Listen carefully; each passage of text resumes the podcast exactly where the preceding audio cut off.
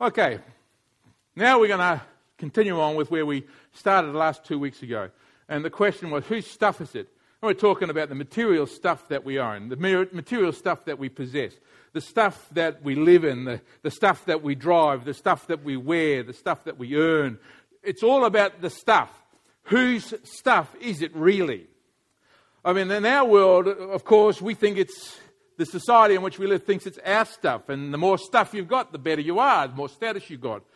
Uh, they, they think about it, they dream about it, they sell it. The whole of our society is bent on commercialism and, and, and consumerism and, and selling you more more products. And, and if, you, if you watch the TV, I, I did a bit of TV watching when I was in New Zealand because um, I don't have a TV at home, so I can't watch it at home. So we were in the, last night in New Zealand. We, we, we got a room because we had to drop the the um, the van off, and I turned on the New Zealand TV box, you know, just to see what New Zealand was like on the TV. And I reckon they would have had about 30 to 40 minutes of ads for every hour of TV. I couldn't believe it. It was like continuous ads, one after the other, you know.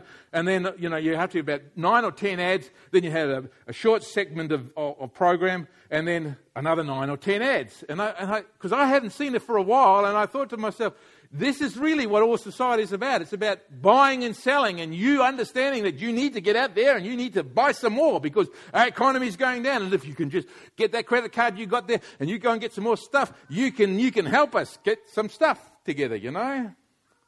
But the question really is whose stuff is it? Whose stuff is it? So let's have an overview of where we've come from.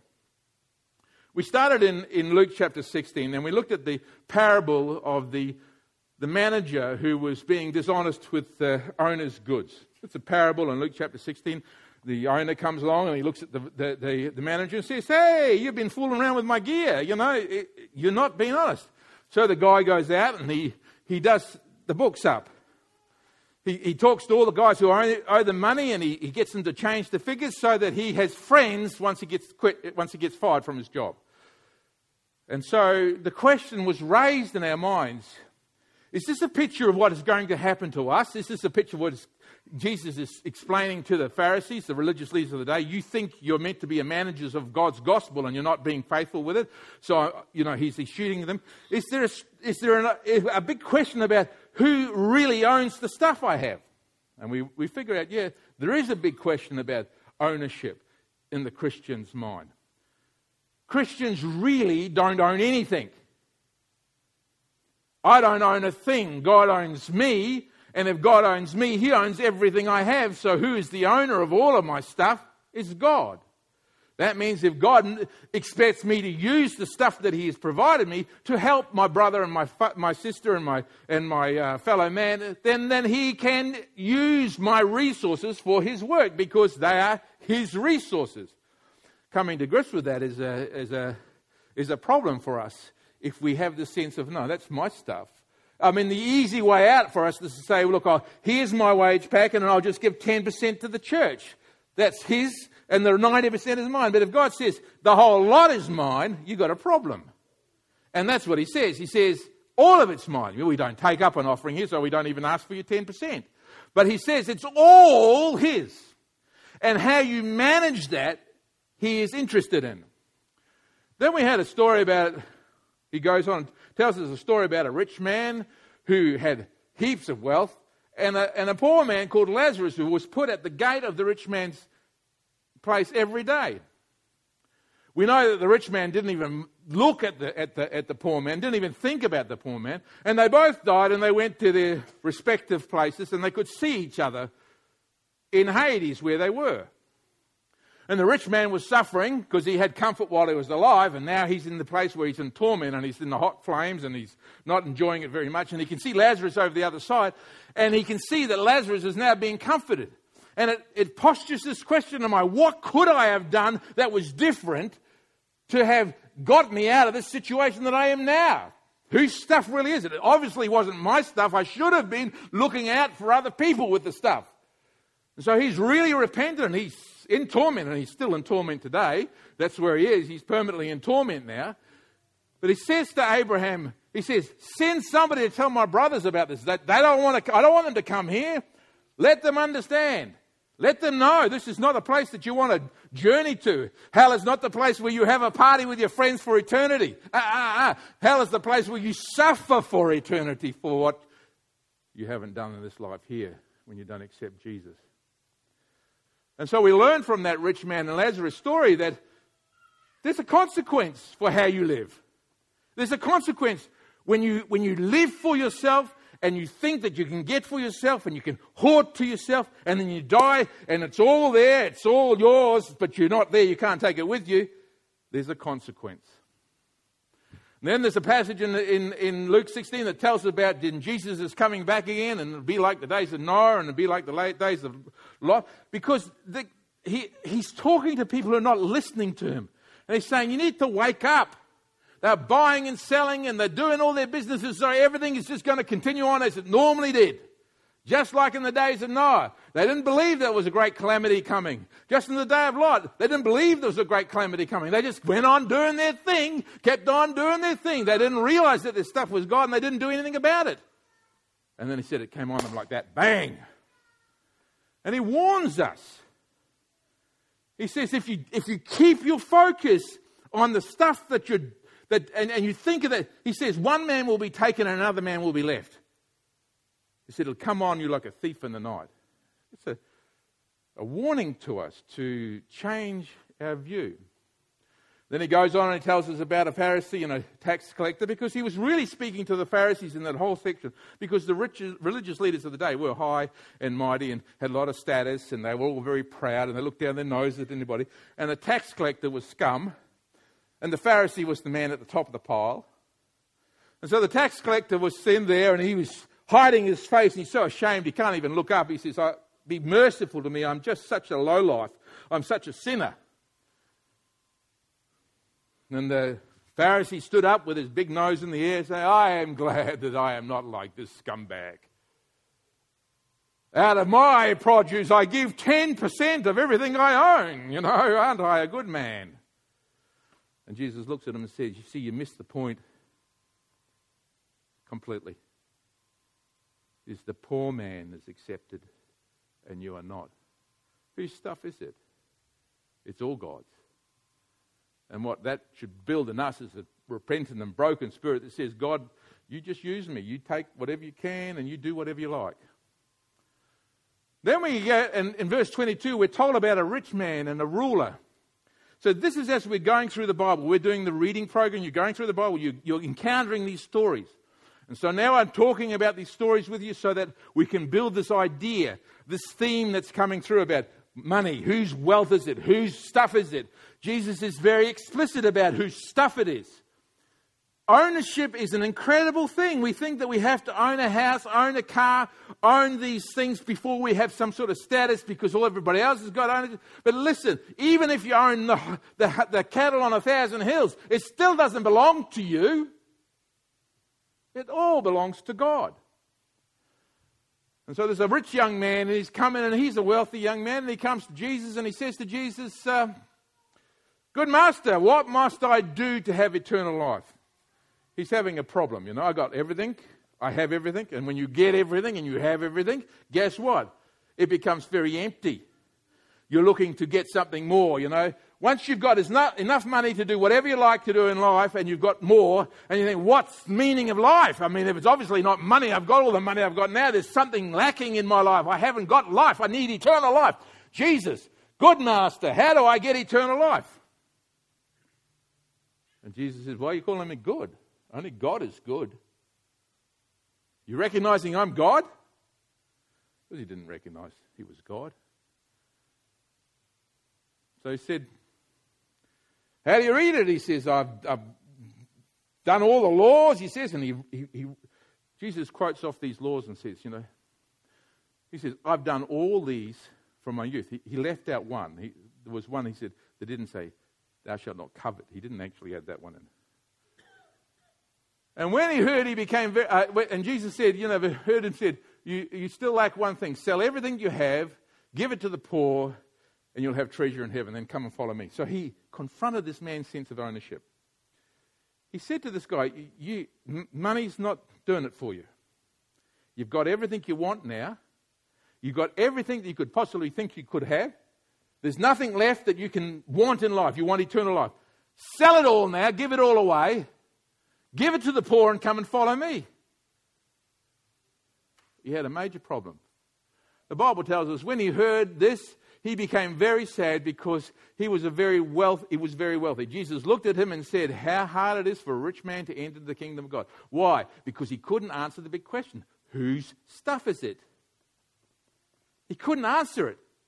He said, The stuff is mine. I, I, can't give it away. I'm very sad. If I have to give it away, I won't have it. You know, I, have taken all my life. I'm just a young man. I've got it all now. I don't want to give it all away. It's mine. It's mine.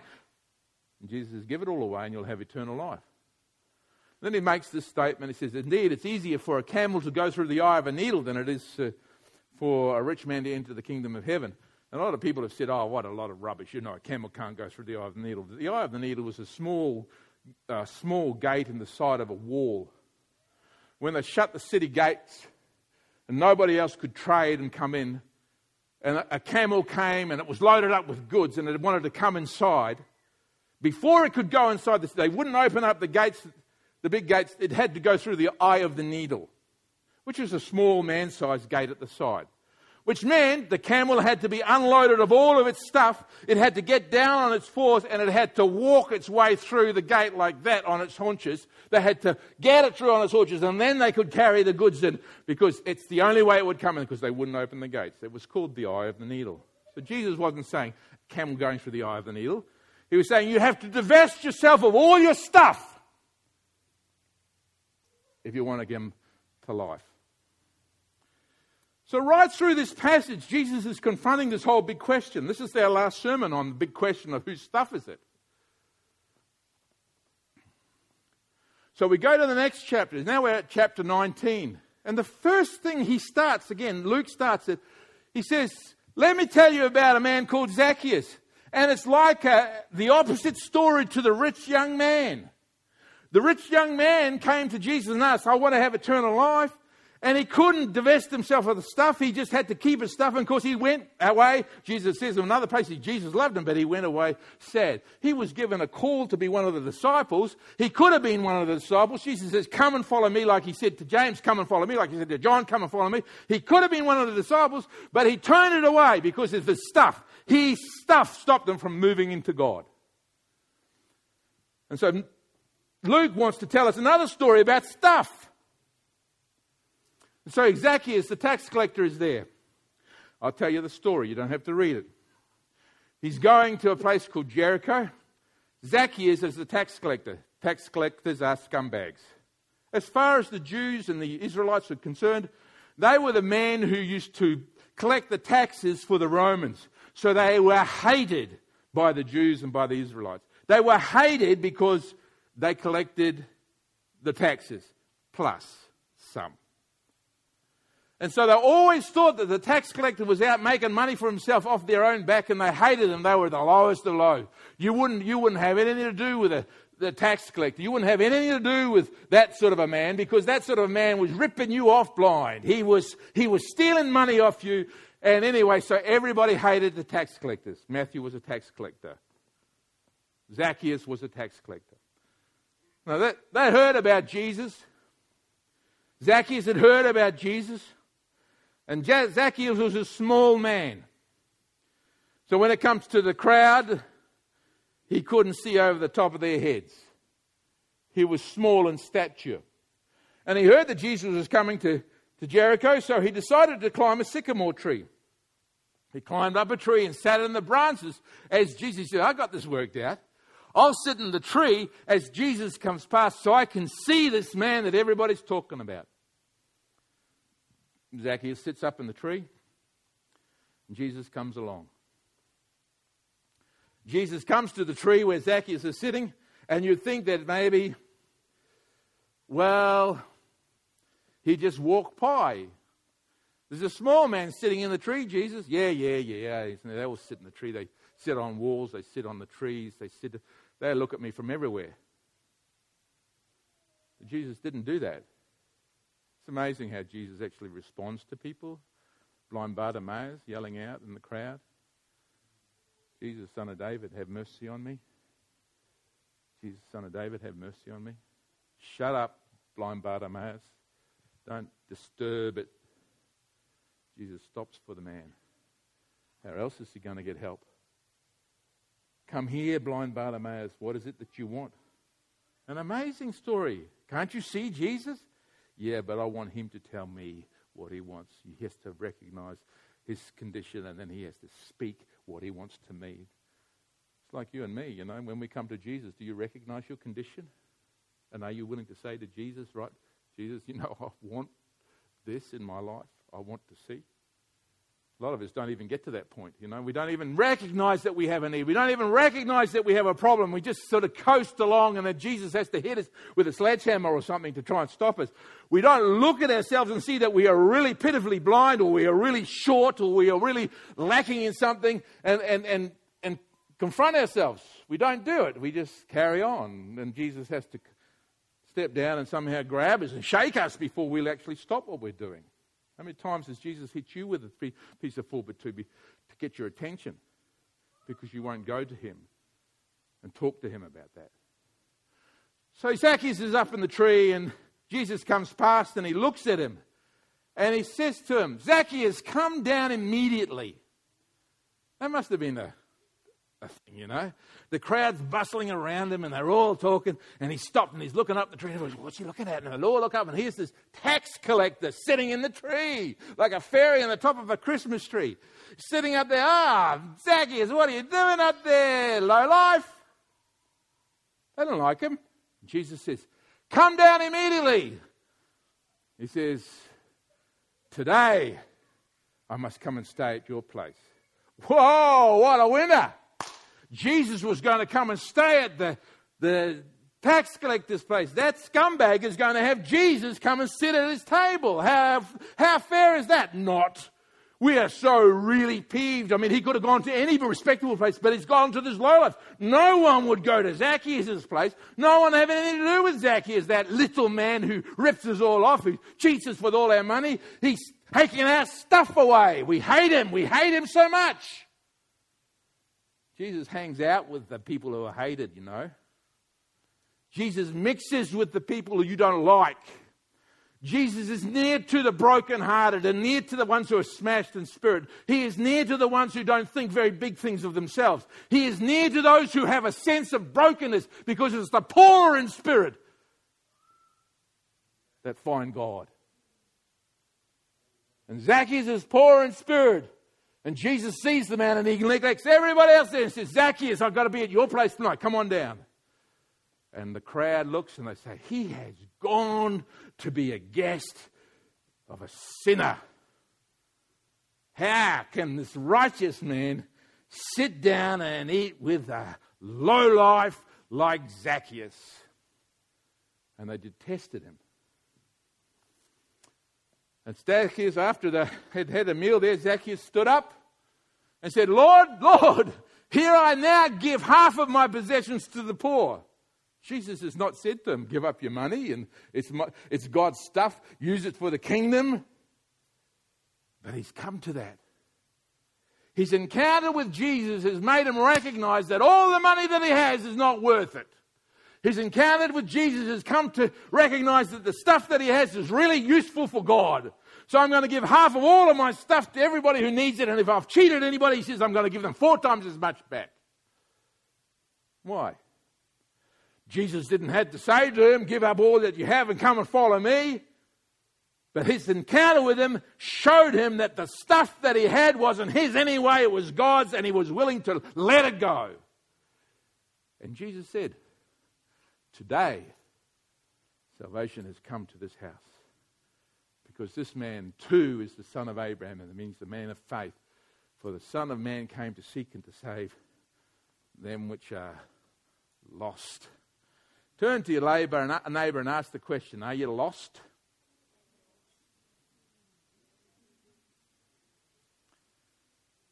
I think I want to be lost. Because if I'm lost, I can be found. But if I think I know where I'm going and I'm going in the wrong direction, I'm dead, dreadfully lost then, aren't I? You think, well, okay, he had enough talking about the money, Jesus. I think I'm getting the point. We're reading through the Word Wise program, and every, every second story is about whose stuff is it? Whose stuff is it? And then he comes to verse 12, and this, I'm going to close on this. He tells them a story. Now, this story appears in Matthew as well, different, a little bit different in Matthew. So while they were, they were listening to this, so this is all happening in the house of Zacchaeus. Zacchaeus has just made the statement, and I'm going to give half of my possessions to the poor, and then I, you know, if, you know, if I've cheated anybody, I'm going to give them four times as much. And while they're listening there, Jesus stands up and he begins to tell them a story. Great, Jesus is a great storyteller. You notice that? You want to listen to Jesus' stories and think deeply about Jesus' stories because you can find truth in the, in the stories of Jesus, and that truth will set you free. So let me tell you a parable. He said, There was uh, a man of noble birth went to a dis- distant country to, to have himself appointed king and then to return.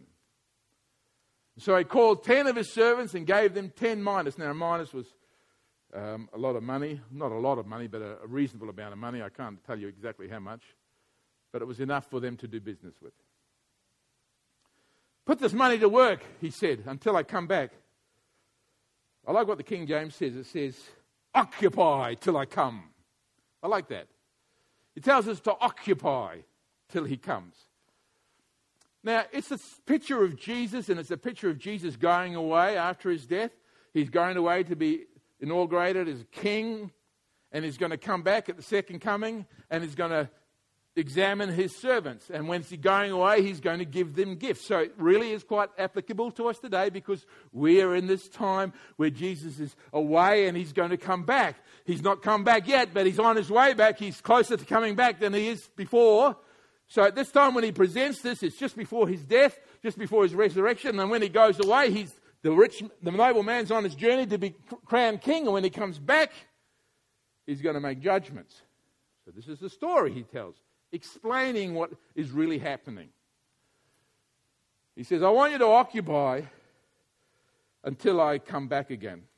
Busy yourself with trade,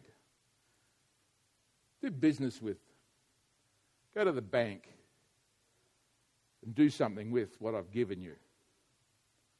Now that's interesting because you didn't have it before he gave it to you. And then when he gave it to you, he said, Now use it and do business with it. Occupy until I come. I heard a black man preach that. He said it real good. Occupy. He kept on saying, occupy. I like that. It stuck with me. I like that. Hey, we know. we need to do business with God, what God has given us because it's His stuff. Now, we, we read on, and it says, but his subjects some of his subjects hated him and, and sent a delegation after him to say, We don't want this man to be our king. And he was talking about the Pharisees at that time and anybody else who really decided that they don't want to follow Jesus. Jesus becomes offensive to people. Do you know that? Jesus becomes very offensive to people, especially when he starts saying the stuff belongs to God, not you. That becomes offensive. He was offensive to the rich young man. It offended the rich young man that he had to give away all of his stuff before he could have eternal life. He didn't get it. Jesus' words can be incredibly offensive. Eat my flesh and drink my blood.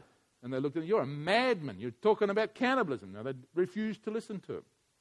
Jesus could say things, he could say things that would get you so riled up, unless you hate your mother, sister, brother, and your own life, you can't be my disciple. And, and, and he, could, he could offend you, but his words were true. He knew how to stir you up he knew how to bring an offense. And when you get offended with Jesus, you're in a dangerous place.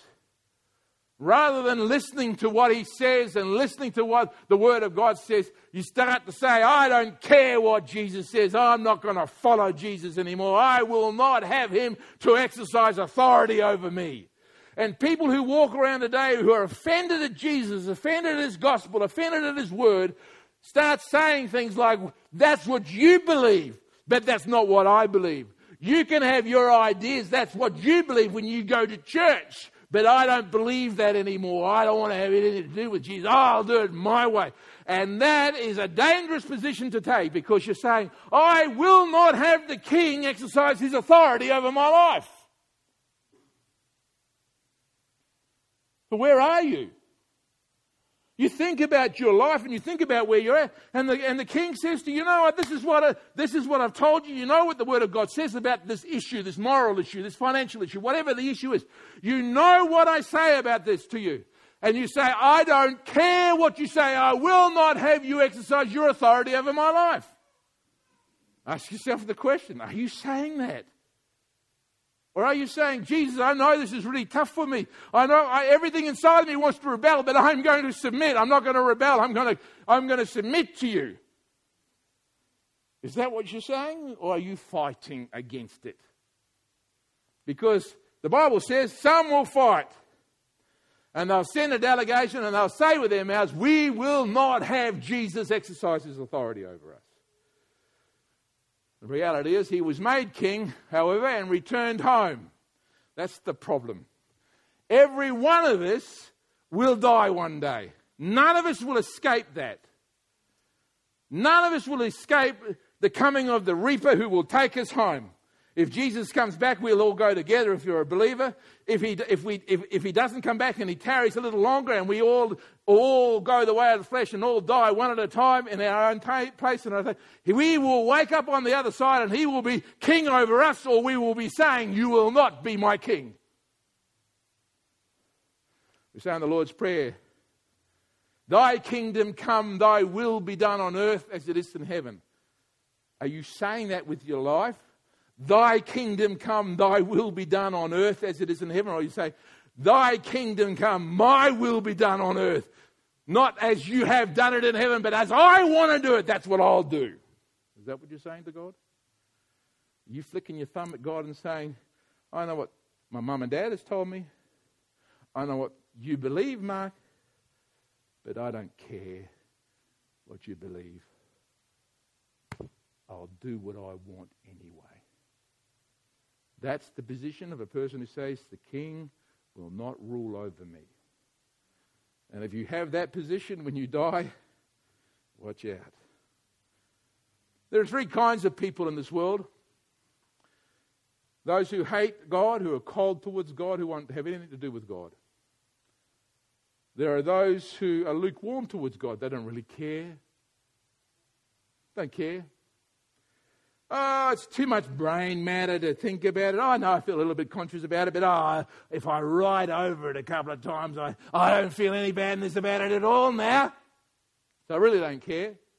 I'm not going to stir myself up too much to think about it. In fact, I'll just put so much other stuff in my head so I don't have to think about it.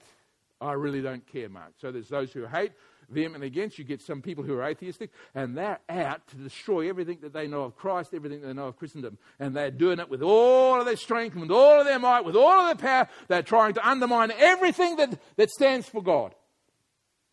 Then there's those who, in the Christian church, who don't care.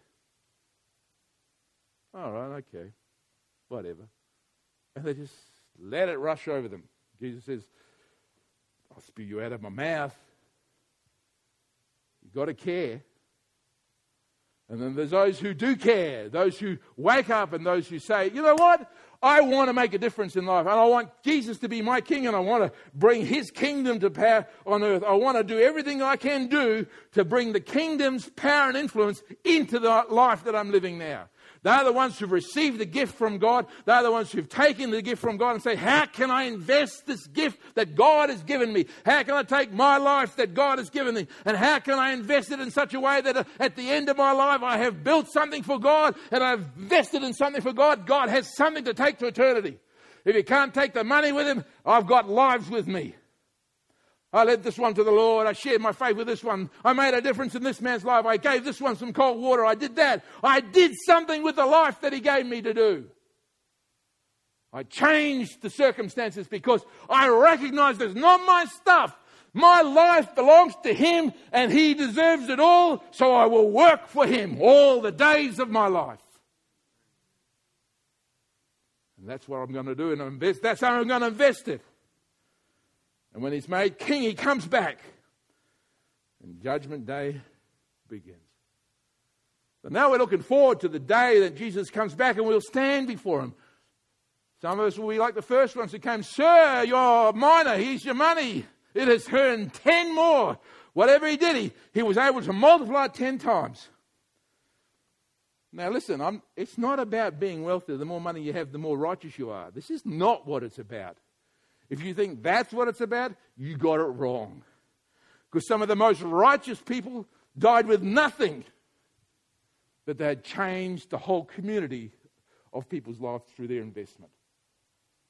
They gave it all back into the kingdom of God. They gave it all for Jesus. John Wesley, how much did he have in his pocket when he died? Do you remember? Hardly anything. Some of them gave their shoes and they gave their clothing as they climbed onto the stake to be burnt alive.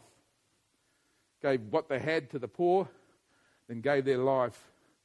Wycliffe did that, interpreted the Bible into English so you could read it. Then got burnt at the stake because they did it. They got this idea that the stuff that they have, the gifts that they have received, was not theirs. Everything belonged to God, and all they wanted to do was invest it. And sometimes your investment can pay great dividends. Other times,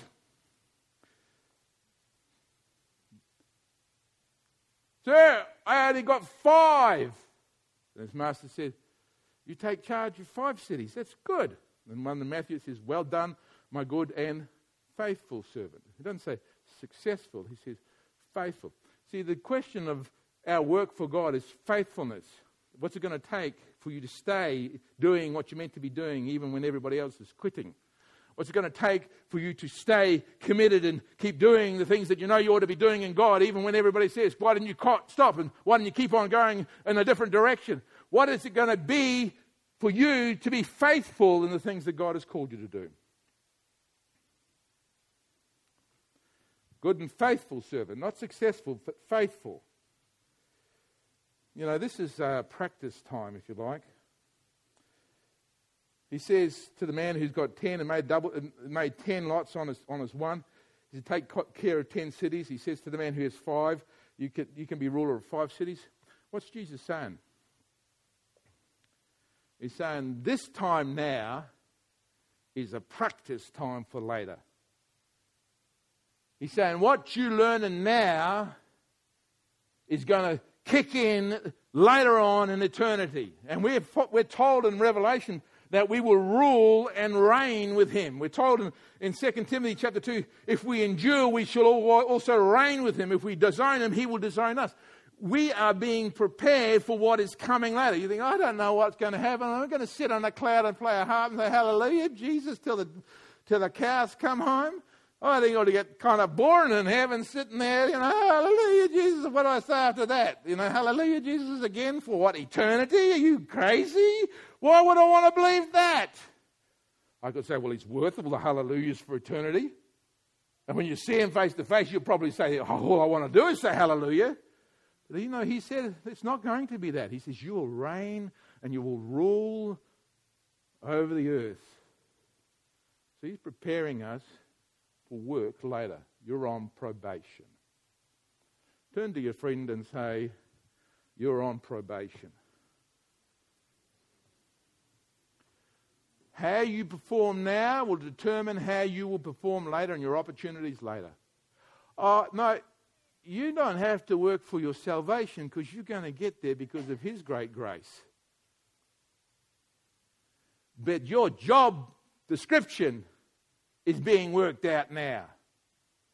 What you will do on the other side is being worked out now. How you perform now will directly determine how and the job you will get later.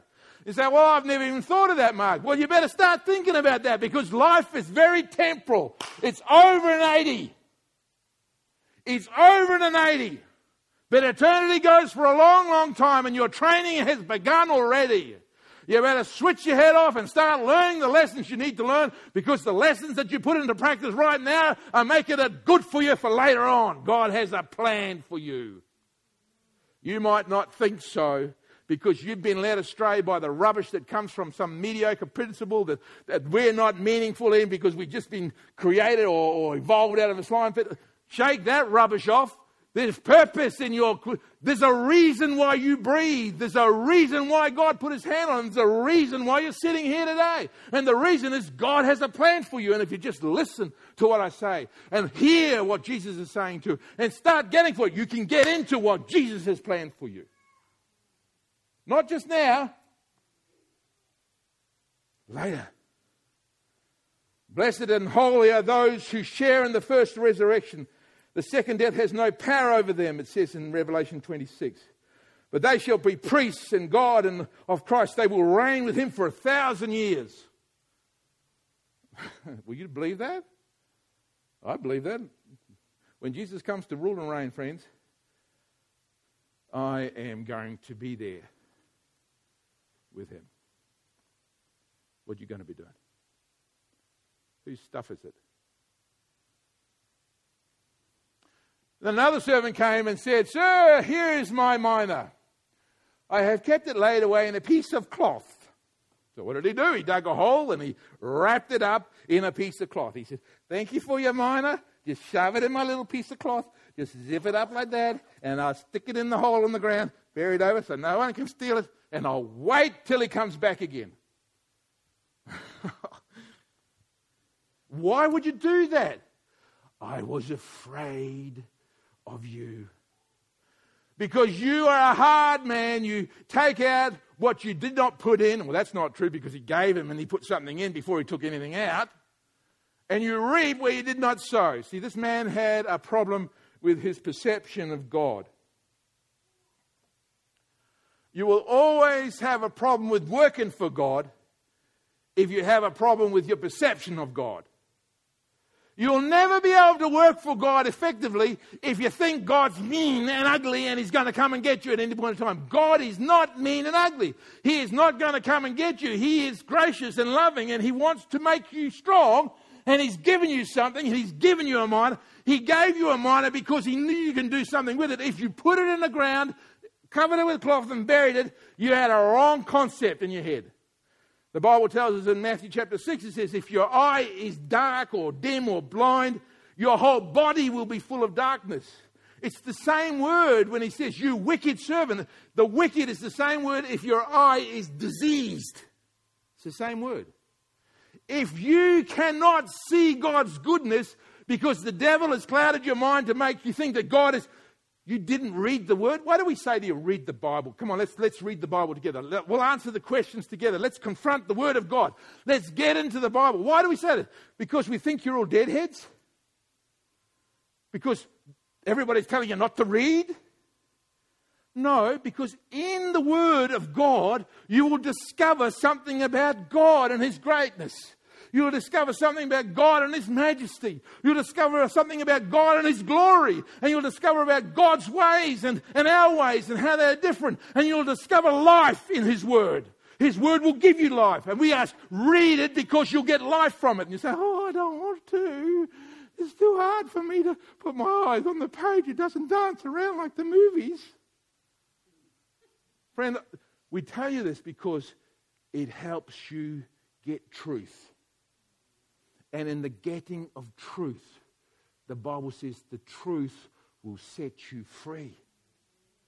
It will open your eyes and you will see clearly. And when you see clearly, you won't be thinking he's a mean old, and I'm going to pour it in the ground, and here it is, scumbag, here it is. Here's the stuff you gave me. Take it back. I don't want it. You don't. His very words, I was afraid because you are a hard man, you take out what you did not put in. That's a lie straight away. Didn't he have a mina? The same as the first guy who made 10? Didn't he get the same amount? Didn't he have the same opportunities? Didn't he have the same giftings? But his attitude was different. His attitude was, I don't want to do what you want me to do. I want to do my own stuff. And I have an attitude towards you. Friends, if there's one thing that's going to kill you, it'll be your attitude towards God. It will kill you. So his master said this I will judge you with your own words, because they weren't, they weren't God's words. He said, You wicked, that's that blind, wicked servant. You knew, did you, that I was a hard man and taking out what I did not put in and reaping what I did not sow? And this is when he, it becomes so apparent that the man is a, is a fool. He says, Why then did you not put my money on deposit in the bank? You don't have to do anything. You just give it to somebody else and they could work with it. Just put your hand in with somebody else. I'm not going to ask you to go and die in China. I'm not going to ask you to do something great and hard and meaningful. Just join your local church and support the ministry there. Just put your money in the bank. Oh, I couldn't even bother to do that.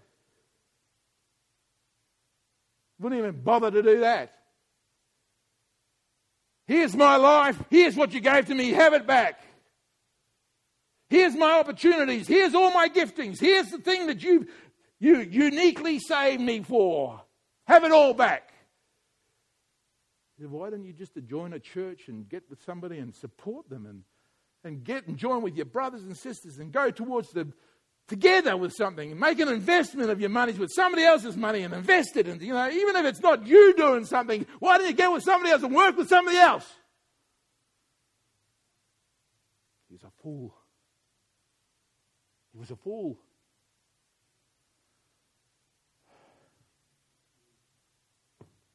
All too hard.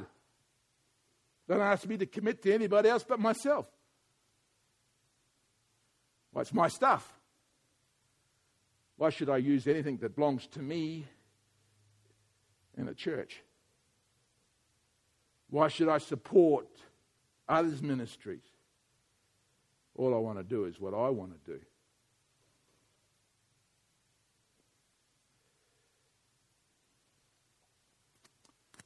He said to those standing, Take his mina away and give it to the person who has ten. They said, Oh, come on, that's not fair. He's got 10 already. Yeah, he knows what to do with one. He can make it 10. Give it to the guy who's got the, the 10. And he tells this word, and I want you to listen to it. He says, I tell you that everyone who has, more will be given, but as the, for the one who has nothing, even what he has will be taken away. Attitude. You think, why do some people get and they just keep on getting? God keeps on blessing them. It's like, you know, it's like he's got a ministry and he's always busy and now there's somebody else's. He's got more ministry and then more ministry. More. When does it stop? This bloke, why doesn't God spread it around a bit? Because faithful in little is faithful in much. And the person who's got lots will get more. And if you're unfaithful in even a little bit, he'll take that away and you'll get nothing more. And why isn't God using you? He said, Well, why aren't you doing and using what God has already given you? Use that. Do that. Do it.